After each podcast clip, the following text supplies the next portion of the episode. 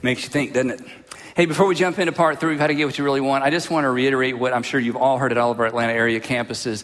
Um, this week is our Group Link week. And I just want to say this um, Sandra and I started in a small group before the church started 22 years ago. Um, we started our first group. We were in group when we were married without kids, married with one kid, married with two kids, married with three kids, married with middle school kids, married with high school kids, married with foster kids. And we would not give up anything for those, the investment of those years in our marriage, in our parenting, um, in the people who were in groups with us. And so I know you're busy, but I, please don't miss this opportunity. And because our, we have an incredible, one of our staff values around here, we have six staff behaviors that we reinforce all the time. And one of them is make it better, make it better, make it better.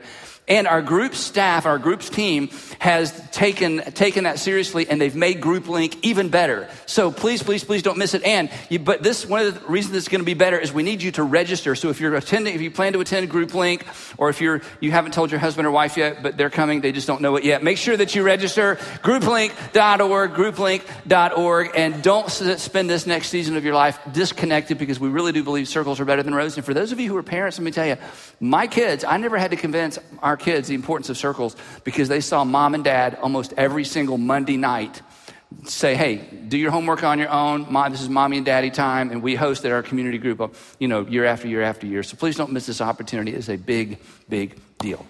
Now, this is a four part series. So this is part three. So next week we're going to wrap it up.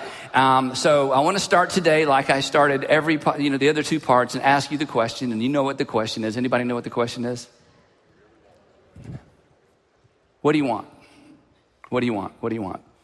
Now, we've said this is a really tricky question. It doesn't seem like a tricky question. I mean, what do you want? You know, things come to mind, people come to mind, peace of mind comes to mind, you know, don't have, not having to think about anything comes to mind.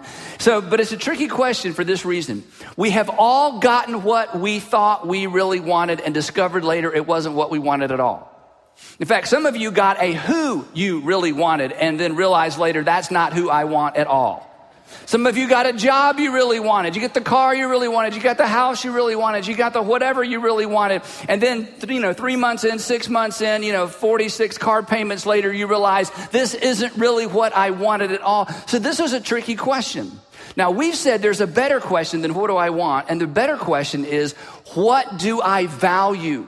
Or what is really, really important. Because lurking in the shadows, we don't ever stop to think about it. Lurking in the shadows of what you want is what you value or what you consider important. And so we've said for the last two or three weeks this that we, you, I, we will never get what we really want until we discover, and that's what we're going to talk about today, until we discover what we really value. Now, Seems like this should be easy, right? We just sit down, we ask the question, okay, what do I really value? I know what I want, but what do I value? I know what I want, but what do I value? I write down what I value, and then I'm good to go, right?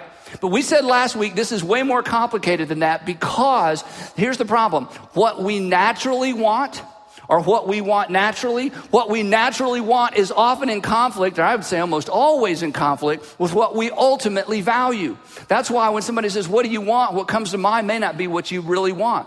It's why when you were in your teens and your 20s, maybe your early 30s, what you were absolutely sure you wanted turned out not to be as fulfilling as perhaps you thought it would be. And every single day, in fact, maybe every single hour, there is an internal conflict inside of me and inside of you between what we naturally want and what we ultimately value. So last week I gave you a life verse for those of you who, you know, want to have like a life verse because the apostle Paul summed up this battle perfectly for us when he wrote these words. You remember this? He wrote, I do not understand what I do.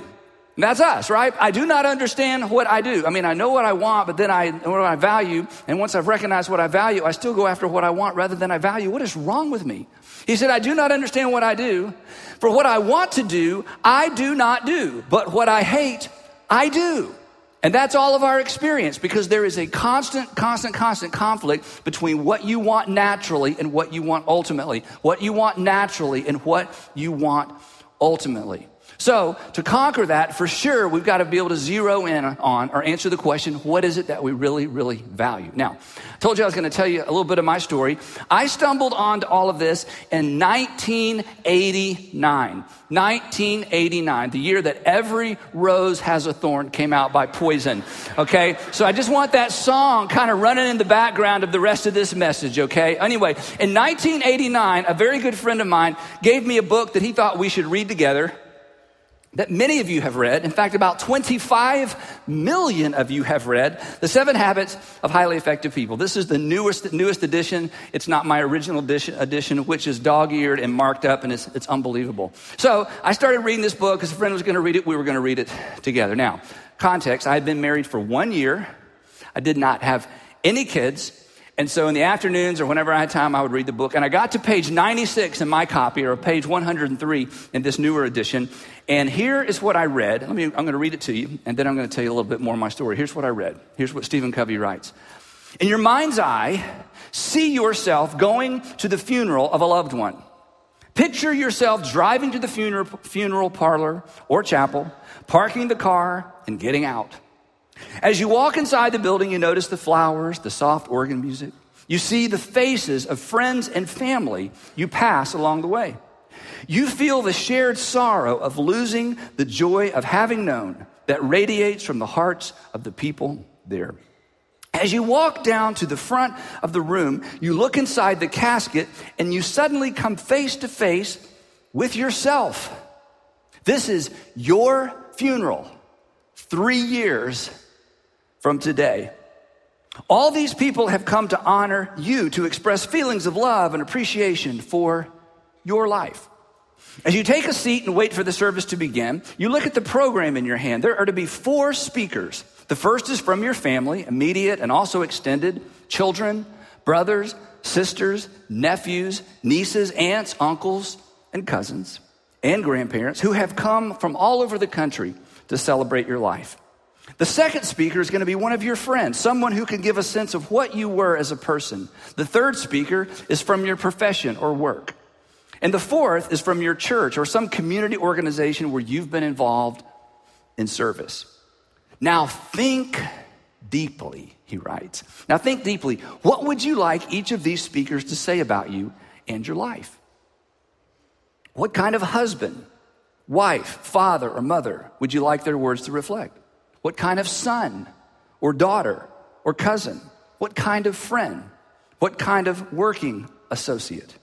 What character would you like to, them to have seen in you? What contributions, what achievements would you like for them to remember? Look carefully at the people around you. What difference would you like to have made in their lives?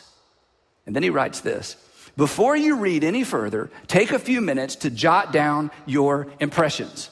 Now, I like to read and I read lots of books. And whenever I get to the part of a book where they say, now we want you to stop reading and get a pen and get a notebook, I'm like, no, I'm not going to do that because the goal of reading a book is what?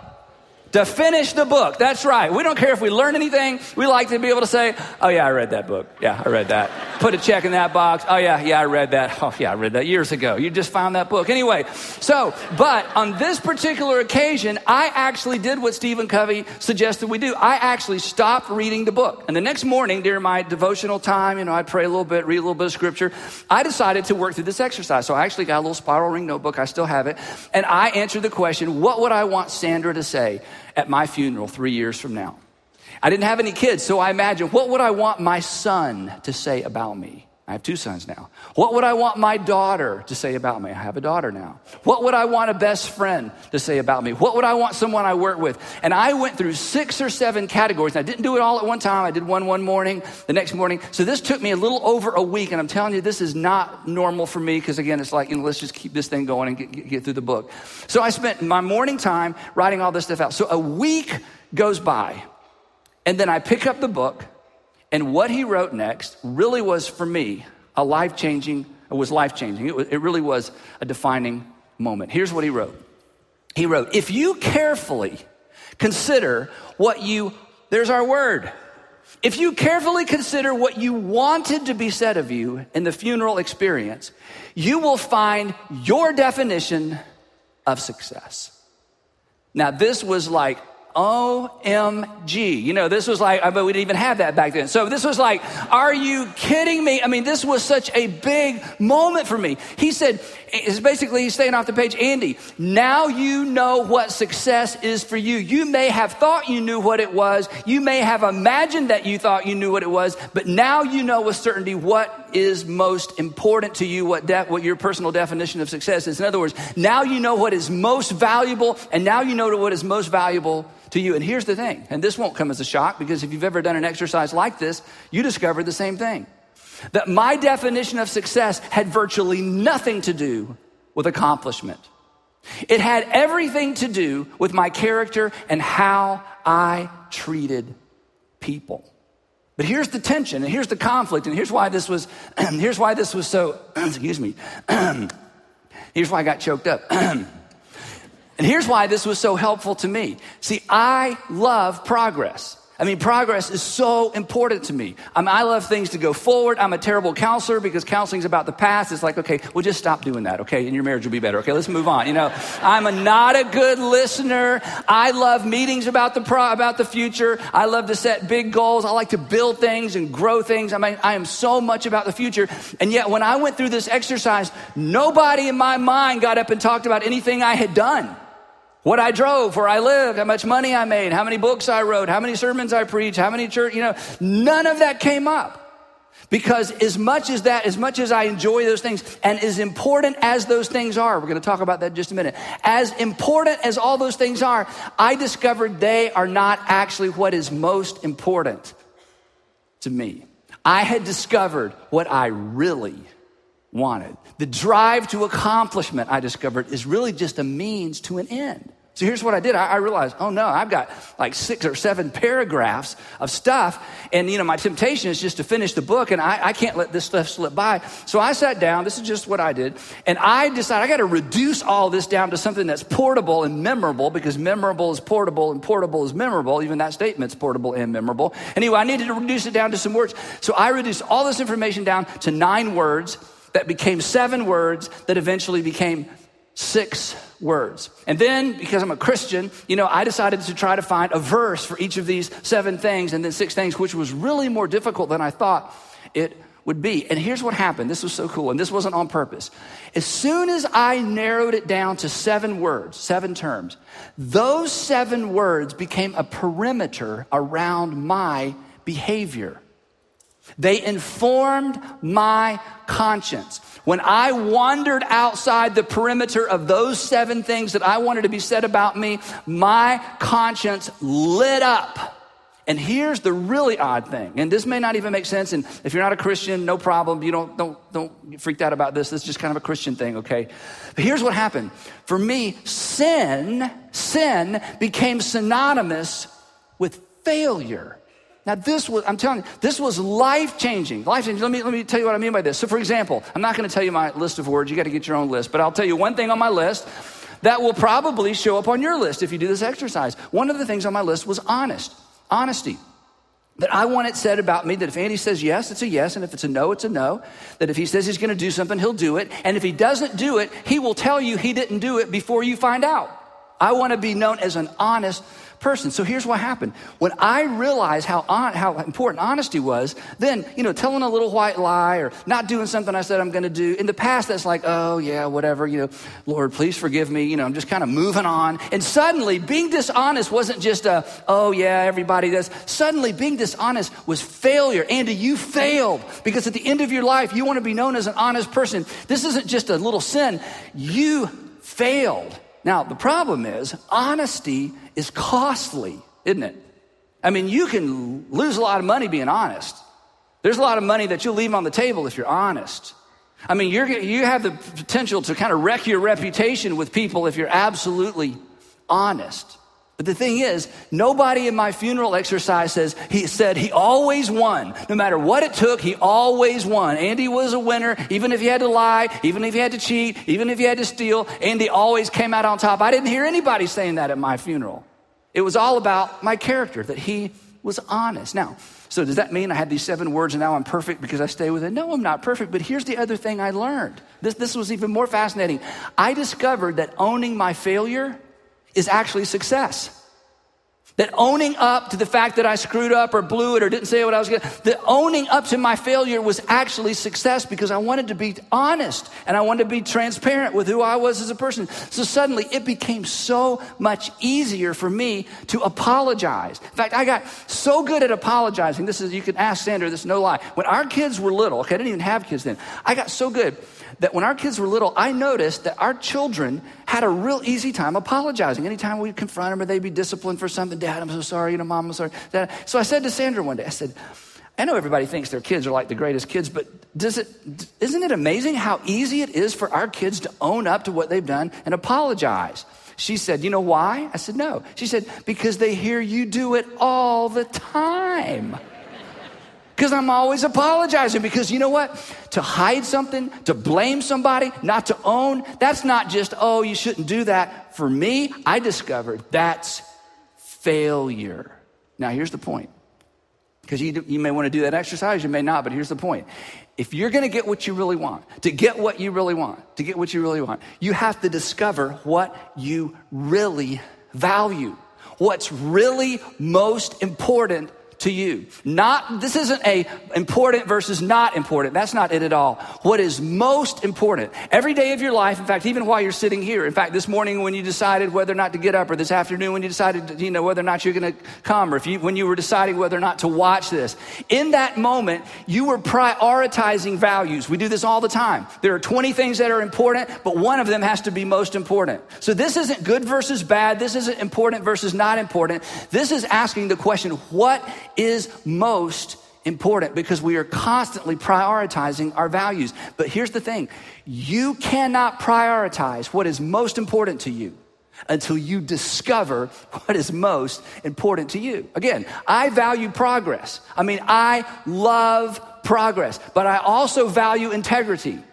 This exercise exposed this truth to me that at the end of the day, I actually value integrity more than I do progress, which means when there is a conflict between getting things done faster or getting things done bigger or getting things, you know, just moving, when there's a conflict between progress and integrity, I'm reminded, Andy, at the end of the day, integrity takes priority over progress because nobody stood up in your funeral and talked about anything you had accomplished. Discovering what you value will keep want from getting in the way of really want.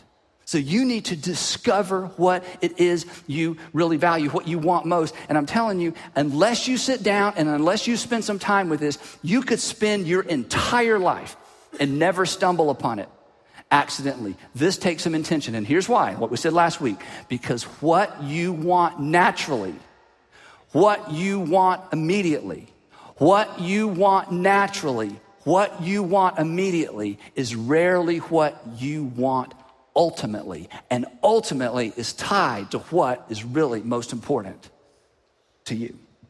Now, because I'm a Christian and because many of us are Christians, because, you know, probably most of us are Christians, we have to take this a step further. And this is the great news. In fact, if you're not a Christian, this may be the most interesting part of the message, even though you think it may have nothing to do with you. Because everything we've said so far, that's just a thing thing. It's not a Christian thing. It's just, you know, anybody can do that, right?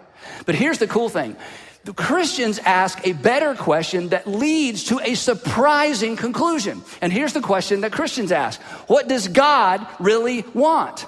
Or to tease it out a little bit, what does God really want for us?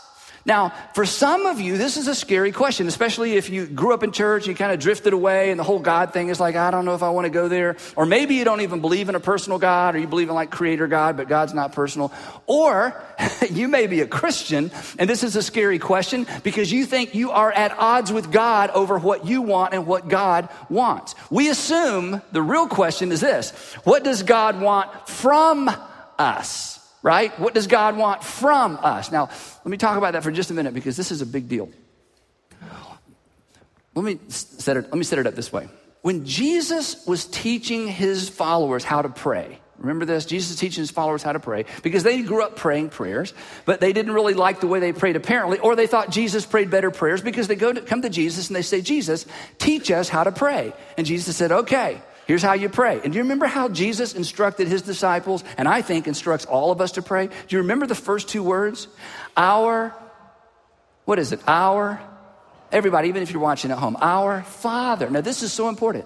This is so clarifying. If you can just remember that Jesus has invited us to address God as Father, it clears up so much confusion between the Old and New Testament, between passages in the New Testament that seem to conflict. I mean, if you can just remember the filter is God is my heavenly Father, it brings so much clarity to so many things. Now, with that in mind, let me ask you this question. What does a good parent what does a good parent want from their children? The answer is nothing that's not a product of our fallen egos. What does a really, really good parent want from their children? Nothing. Good parents want stuff for their children, not from their children. And parenting for takes precedence over from. In fact, takes precedence over, from. If when you see a parent trying to withdraw or extract something from their kids to help their egos or to make them feel better as a person or a coach or whatever it might be, that's, I mean, that doesn't feel healthy to us. I mean, we look at that and go, there's something wrong with that because great parents want things for their children, not from. And here's the great news. Your heavenly father, your heavenly father wants something for you, not from you. We assume there's a competing agenda, that what I want and what God wants are at odds. What you want naturally and what God wants for you is at odds, but we've already discovered that most of the time what you want naturally is at odds with what you want ultimately.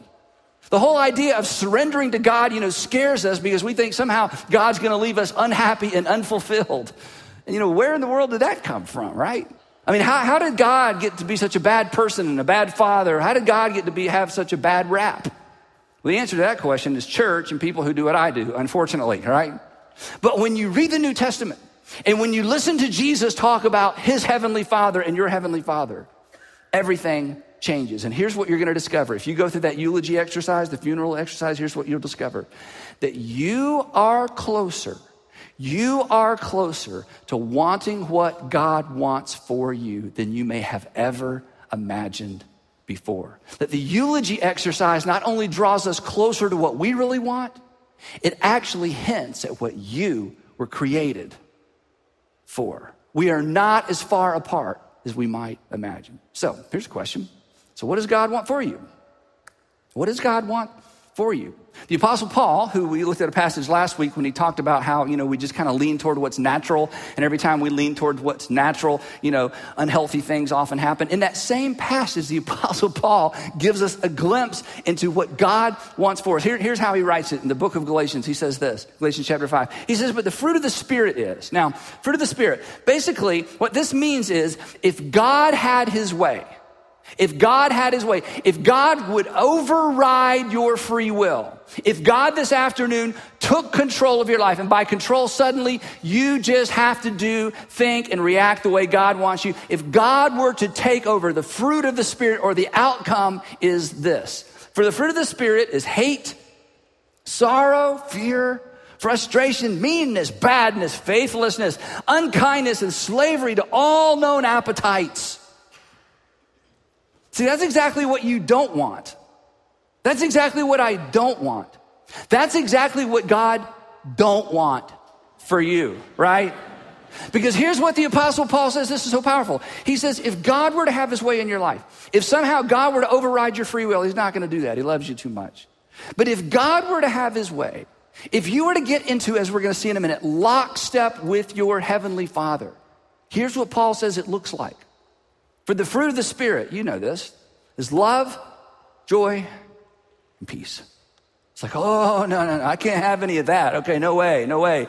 I want an F 150, you know, I want the Raptor, I want a garage, you know, I, I don't know, I don't love joy and peace. You know, I want her, I don't want love, joy, and peace. I want him, I don't want love, joy, and peace.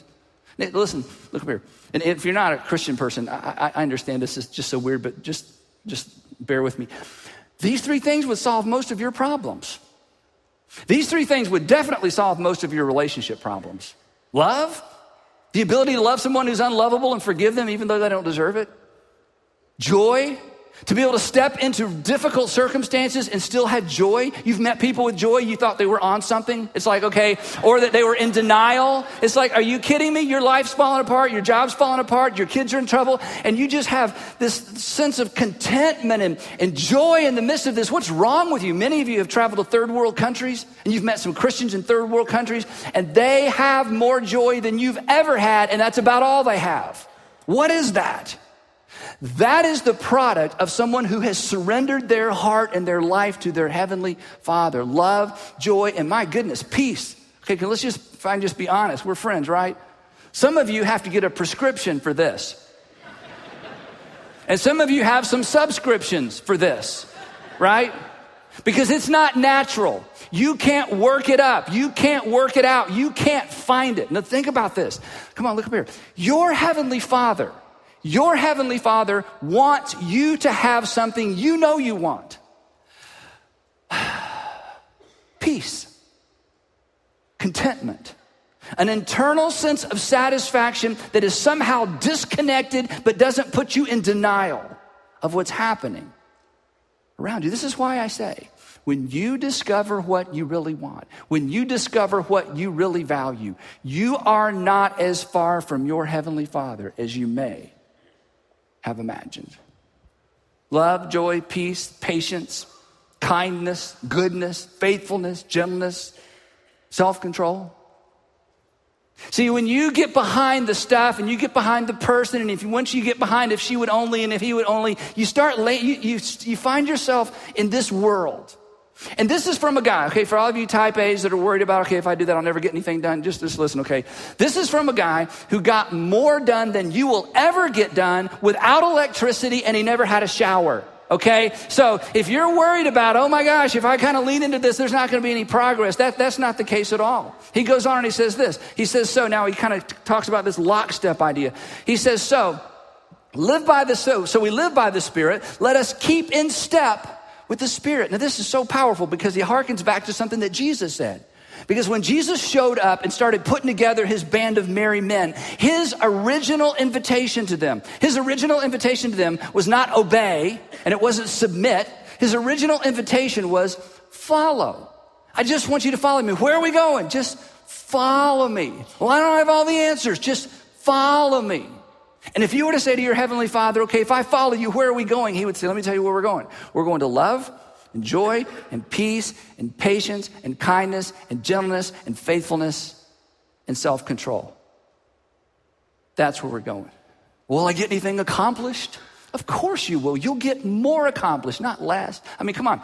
Kindness does not impede progress, does it? I mean, self control doesn't undermine accomplishment. You'll get more done. What if all that energy you put into worrying, you put into something productive? What if all the energy you put into covering up what you don't want anyone to know was replaced by self control and you were able to put all of that into something productive? What if all the money you spent on things just trying to feel better and trying to get your act together? What if you were able, you will be far more productive. And that's not the point, but I know that's a fear. Because oftentimes people feel like Christianity is some kind of passive, ooey gooey thing. Nothing could, listen, we would not be here 2,000 years later if that's all there was to it. And then he says this this is, imagine if just the folks in your office got hold of this, okay? You, you may not even want them to know about this. I mean, this is this is this will change everything. Look what he says. Let us, talking about the people in the church, but hey, you can try this at home, you know. Let us not become conceited, provoking and envying each other. What if what if everybody in your company, what if everybody in your industry got hold of this? I mean, oh my gosh, think of the, the collaboration.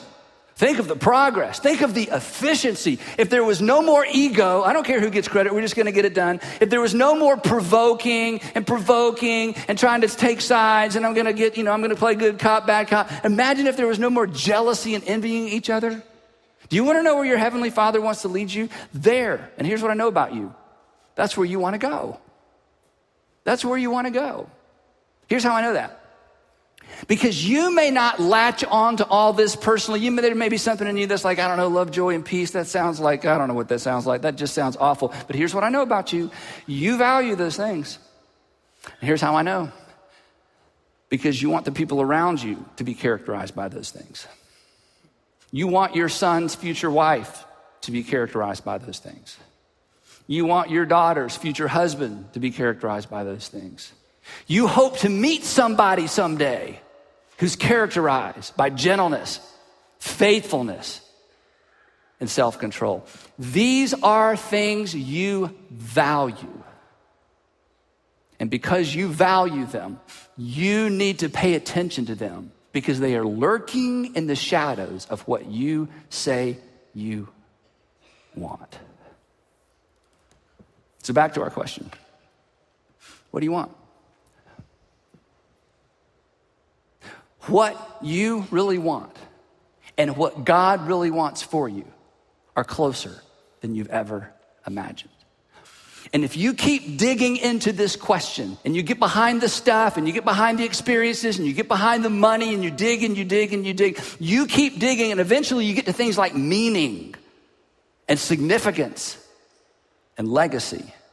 And eventually you may find yourself face to face with the will of your heavenly Father for your life. But I'm jumping ahead a little bit. First, you got to discover what's most important to you. So this week, I want you to think about it. I want you to make some notes. You may even want to do the eulogy exercise. You know, you can get the book. Some of you already have the book. You can buy the book. You can go to the bookstore with your phone and take a couple pictures, put it, don't ever do that, okay? Just buy the book, all right, you know? Just you were already thinking that. And then you're gonna take those pictures and go home and decide, you know what, I want to be honest. Oh my gosh. And you have to go back and buy the book anyway. So, anyway, I want you to, to, to, take some time, write some things down, get yourself some words because, come on, when you discover, you know this, when you discover what you really value, you will be less prone to settle for what you merely want. And here's the thing as your pastor I don't want you to settle. I don't want you to settle. I don't want you to settle for what you merely want. I want you to discover what you really actually value because when, when what's actually important becomes most important, you're on your way to getting what you really want. But don't be surprised if along the way you don't come face to face with the will of your heavenly Father. We'll pick it up there next week. You can see all these messages, download the questions right here at reallyWantSeries.org, reallyWantSeries.org. If you've got friends, you're thinking, oh, I wish they were here, they can find it right here. If you're in a group, there's going to be some great stuff to talk about at the end of this session. Just download the PDF for part three. Don't miss part four as we wrap it up next week. Let me pray for us, and we'll get out of here. Father, thank you so much. Thank you so much for allowing us to call the creator of our universe Father. I pray that for many of us, that would sink in and change everything as it relates to how we view you. A perfectly trustworthy, heavenly Father. So give us eyes to see, give us ears to hear. I pray, Father, that many of us would make discoveries this week that are literally life changing. But more than just changing a few habits and more than just changing how nice we are and how kind we are, I pray that, that in the process, we would come face to face with you that we would come face to face with what you've called us to be, what you've created us to be. And we pray these things in the matchless name of Jesus. Amen. Thanks so much for being here. We'll see you next week for part four of how to get what you really want.